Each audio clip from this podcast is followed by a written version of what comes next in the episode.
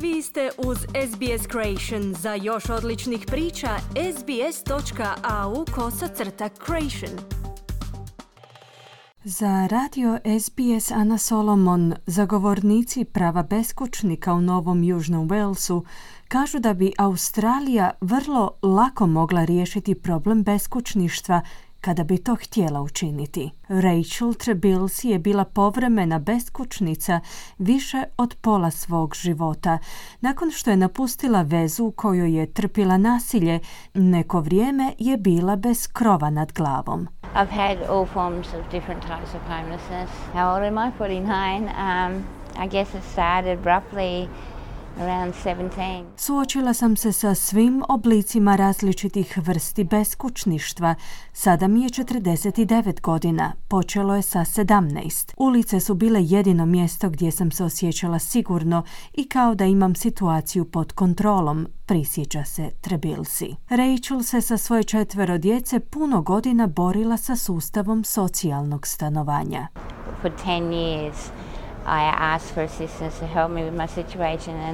Deset godina sam tražila da mi pomognu. Premještali su mene i moju djecu tijekom čitavog njihovog obrazovnog razdoblja u različite motele. Djeca su me znala zvati iz srednje škole pitajući me gdje danas živimo. Nisam imala nikakvu kontrolu nad našom situacijom, zaključile je Trebilsi. Takva i slična svjedočanstva se mogu čuti kod tisuća drugih Australaca. Iz organizacije koja zagovara prava beskućnika Homelessness New South Wales kažu da postoji jednostavno rješenje ovog problema, no da ono zahtjeva puno političke volje. Direktorica organizacije Trina Jones je kazala da se beskućništvo može iskorijeniti jedino putem izgradnje dodatnog broja socijalnih stanova. Over 50,000 people are on the social housing waiting list across New South Wales. Preko 50 tisuća ljudi se nalazi na listi čekanja na socijalne stanove diljem Novog Južnog Walesa.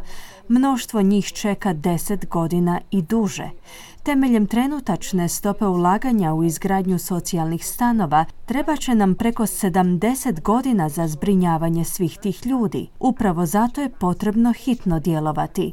Trebamo izgraditi 200 tisuća socijalnih stanova do 2050. godine i time ćemo osigurati zadovoljavanje trenutačne potražnje, ali i potražnje u budućnosti.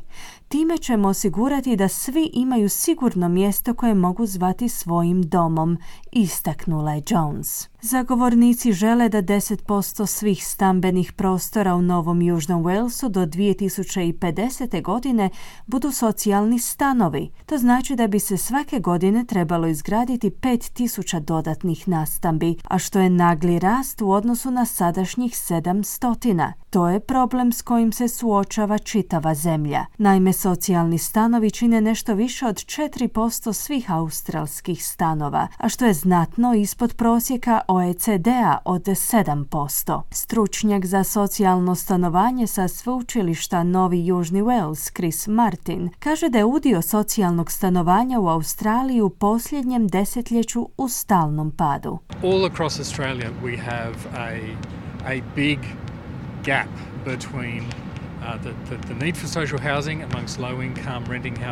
po čitavoj Australiji uočavamo veliki jaz između potrebe za socijalnim stanovima među kućanstvima s niskim primanjima koja iznajmljuju stan i onoga što naš sustav zapravo pruža. Trebalo bi nam dodatnih 730 tisuća socijalnih stanova kako bismo zadovoljili trenutačne potrebe i sve veće potrebe zajednice do sredine 2030. To podrazumijeva godišnju izgradnju koja daleko premašuje čak i programe poticaja u koje su neke vlade u posljednje vrijeme krenule pojašnjava Martin. Rachel Trebilsi napokon ima sigurno utočište koje zove svojim domom, no svjesna je da ga mnogi drugi još uvijek nemaju.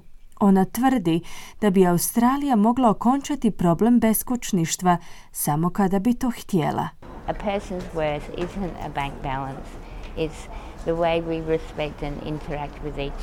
Vrijednost neke osobe nije njezin bankovni saldo, to je način na koji se međusobno poštujemo i svakodnevno komuniciramo jedni s drugima. Jedini način na koji možemo stati na kraj beskućništvu nije isključivo pomoću novca, već vremenom i razumijevanjem, na posljedku je kazala Trebilsi. Kliknite like, podijelite, pratite SBS Creation na Facebooku.